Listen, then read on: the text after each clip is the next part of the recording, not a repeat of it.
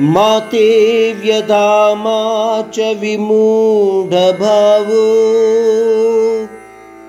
दृष्ट्वा रूपं घोरमे दृज्ममेदम् व्यपेतभिप्रीतमना पुनस्त्वम् तदेव मे रूपमिदं प्रपश्य।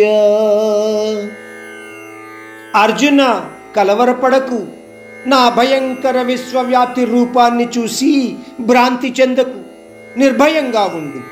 ఆనందభరితమైన మనస్సుతో నా దయాపూరితమైన శంఖ చక్ర గదా పద్మములతో వెలసిల్లుచున్న నా మధురమైన చతుర్భుజాధారుడనైన ప్రసన్న రూపాన్ని మరొక్కసారి చూడు.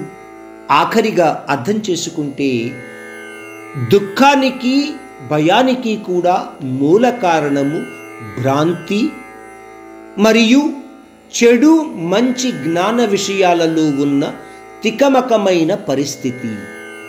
అర్జునుడి విషయంలో బంధుప్రీతి ద్వారా కలిగిన భ్రాంతి అయితే మనలాంటి సామాన్య మానవులలో నేను లేదా నా అన్న మమకారాలలో మునిగి ఉండే భ్రాంతితో ఉంటాము.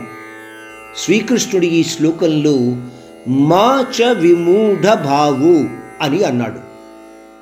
మా చ విమూఢ భావు అంటే మనమందరము భ్రాంతిని దూరంగా ఉంచి ఆ పరమాత్మను సమస్తములోను సమస్తమును ఆ పరమాత్మలోను చూడగలగడం నేర్చుకోండి అని మనకు తెలియచేస్తున్నాడు